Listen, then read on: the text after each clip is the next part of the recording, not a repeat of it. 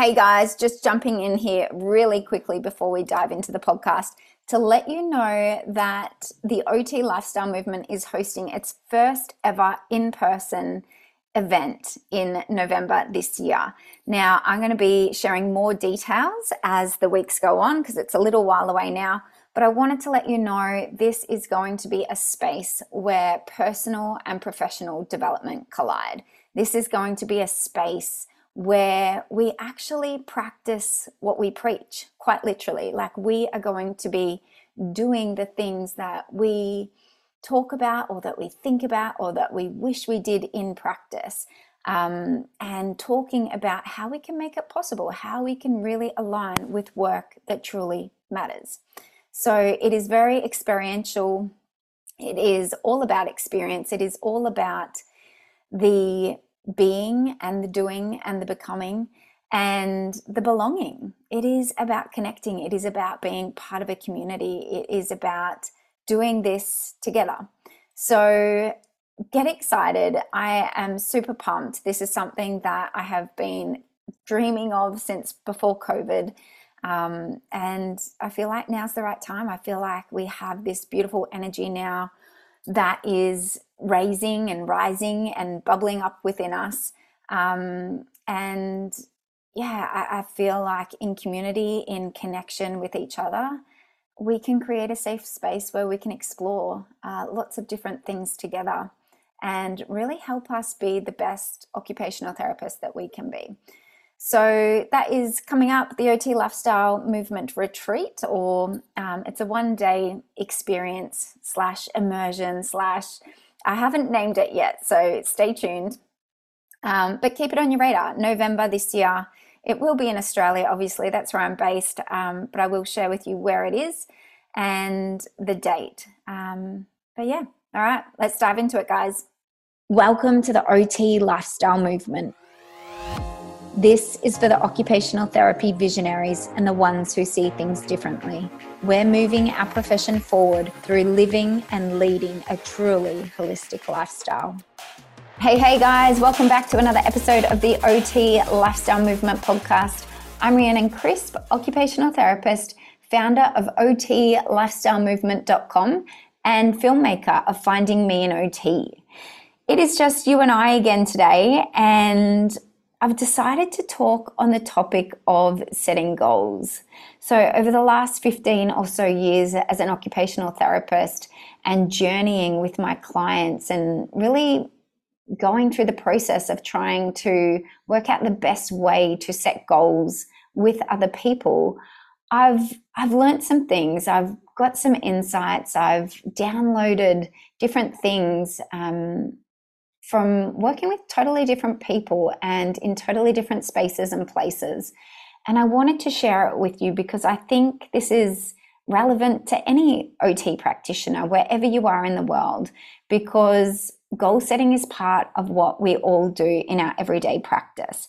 So I hope that in sharing some of my lessons and learnings that it might be something that inspires you or helps you see things through a different lens that might inform your practice or or maybe you even question what I do um, and and two it just brings some awareness to how we set goals and create a conversation around this so First of all, goal setting has changed and been quite an evolutionary process for me across the course of my career.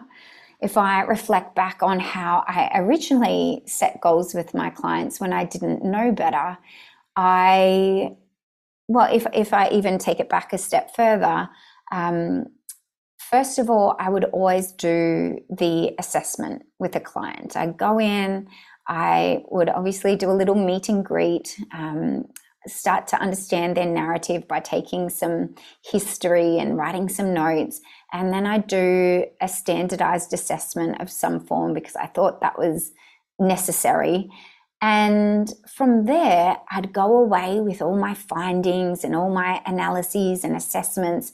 And I'd look at it and I'd look at all the areas of dysfunction, quote unquote dysfunction and areas that were challenges for this person.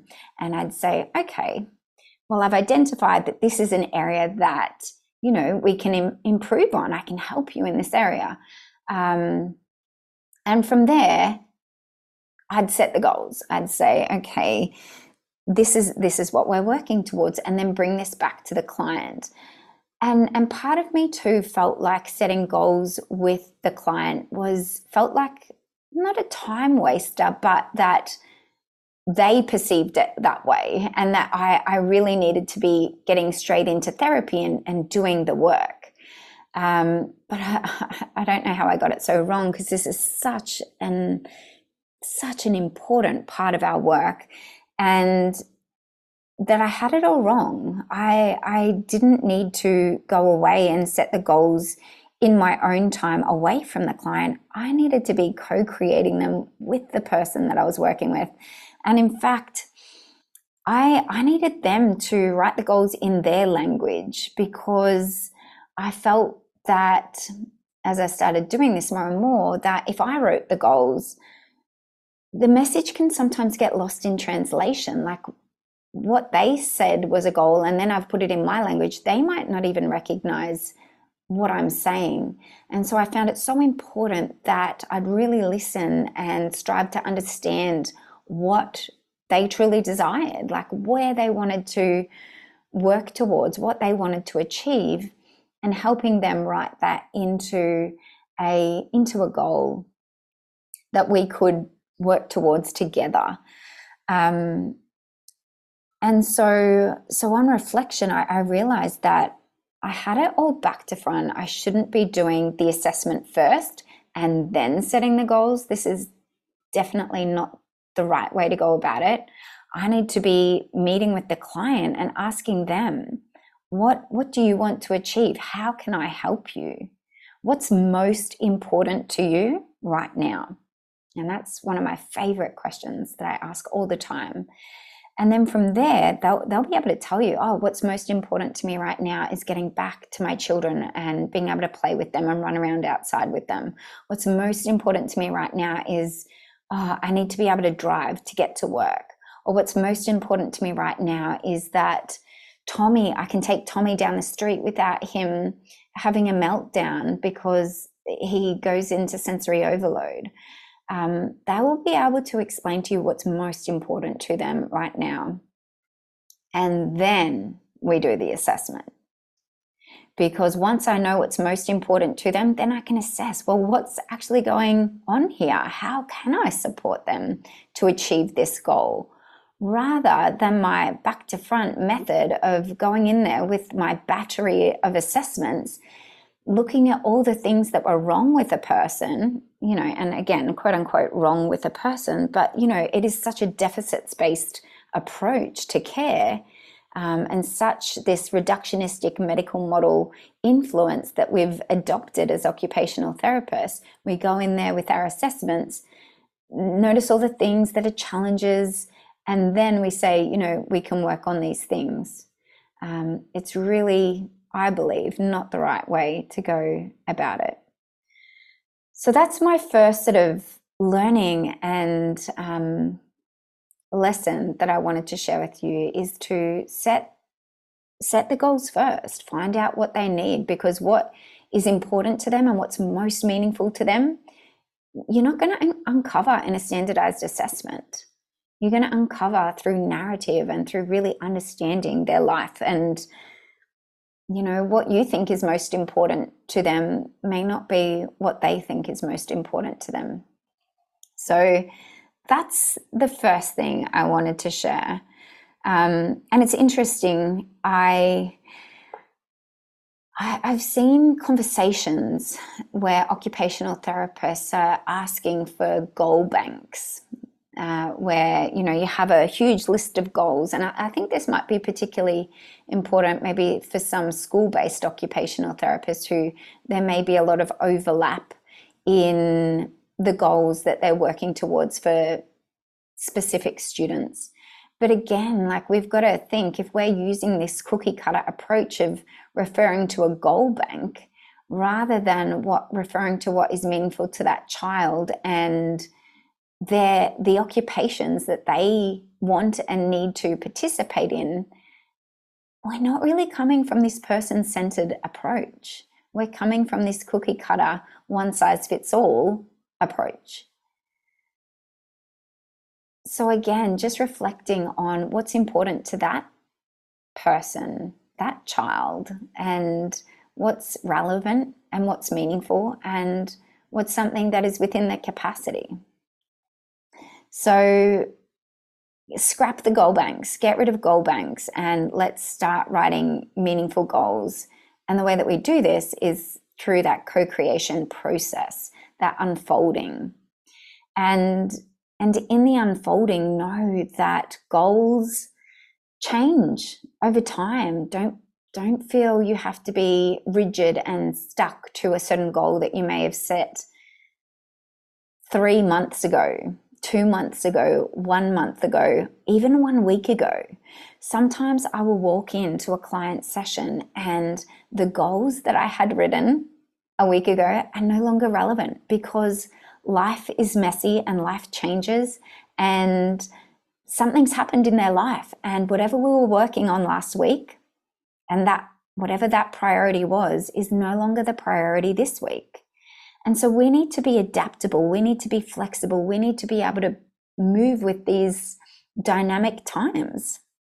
And I think that's so important as as therapists as well, um, to be flexible and to understand that the people's lives that we work with are going to change, and there's no point trying to hammer in working on a, a goal with someone who has no interest or no motivation at this point, or the bigger thing that is going on in their life right now is just so massive and big and challenging that they really need your help.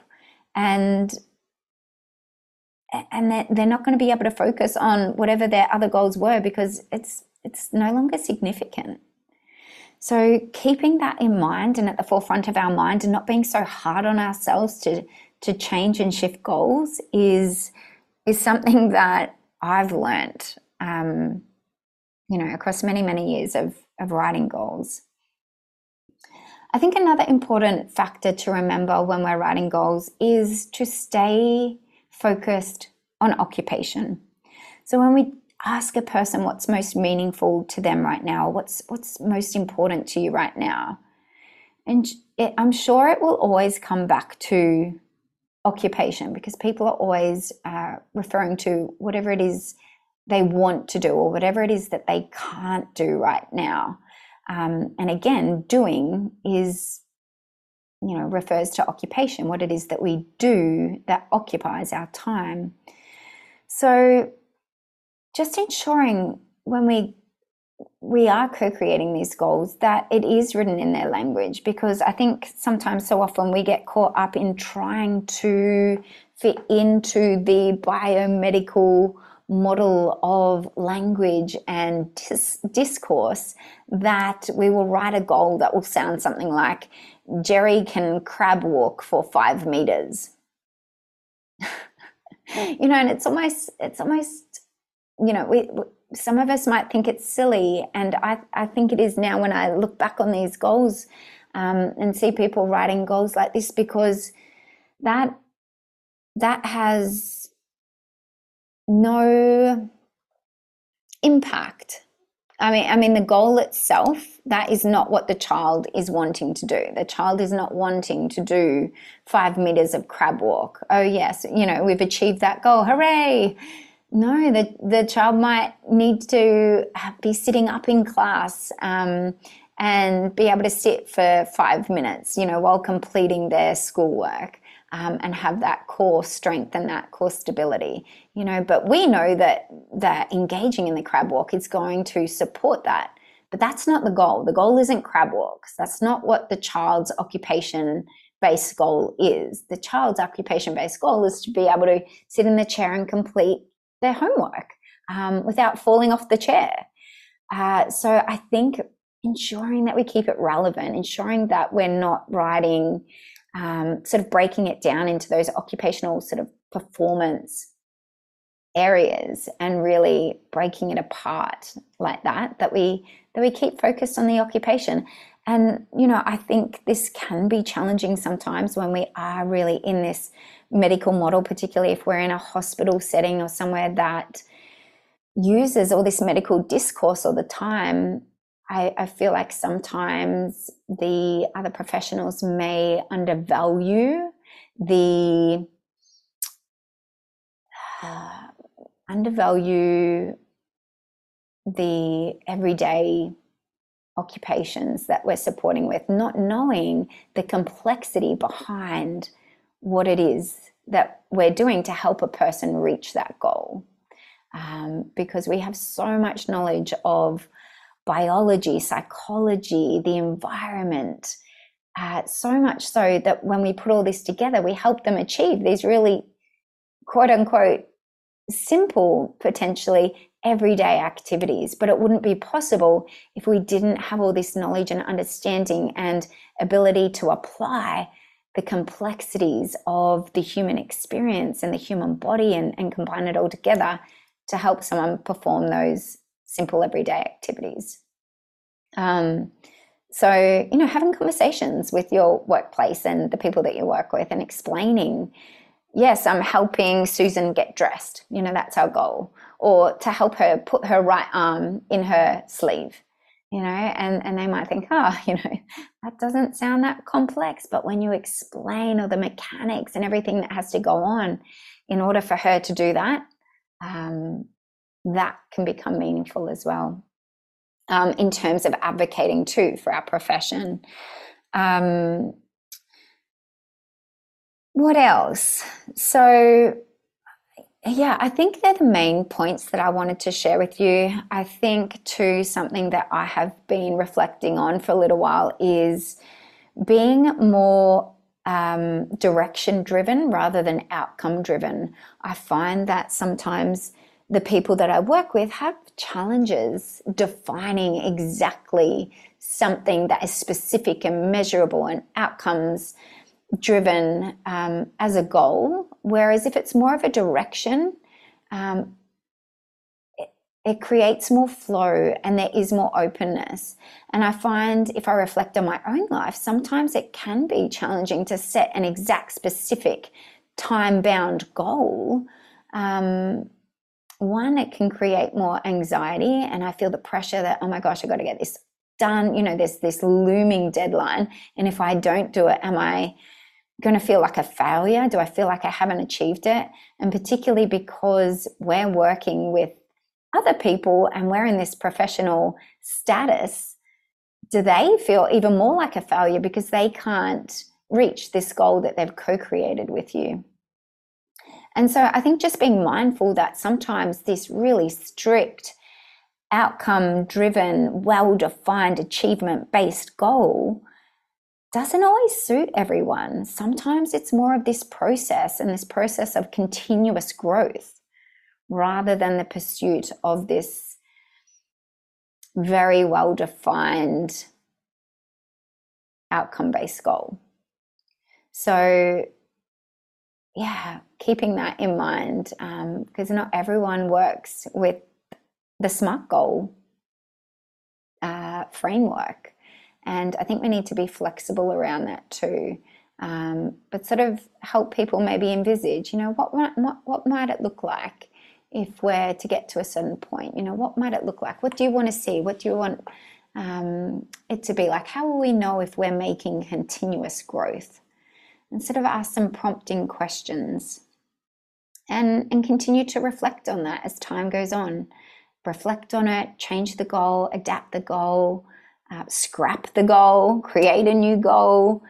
It's it's totally based on the person, their life, their narrative, and whatever's happening for them whenever you see them. So make it relevant and go set some goals go set some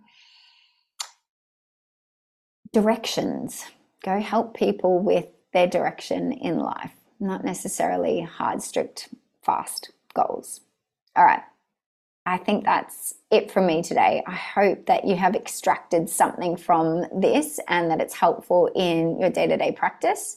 Um, join the conversation. Maybe come post in the OT Lifestyle Movement Facebook group, share with us any takeaways, share with us how you set goals. What's what works for you, what doesn't, and this is how we can come together. We can collaborate and move the occupational therapy profession forward together, one occupation at a time.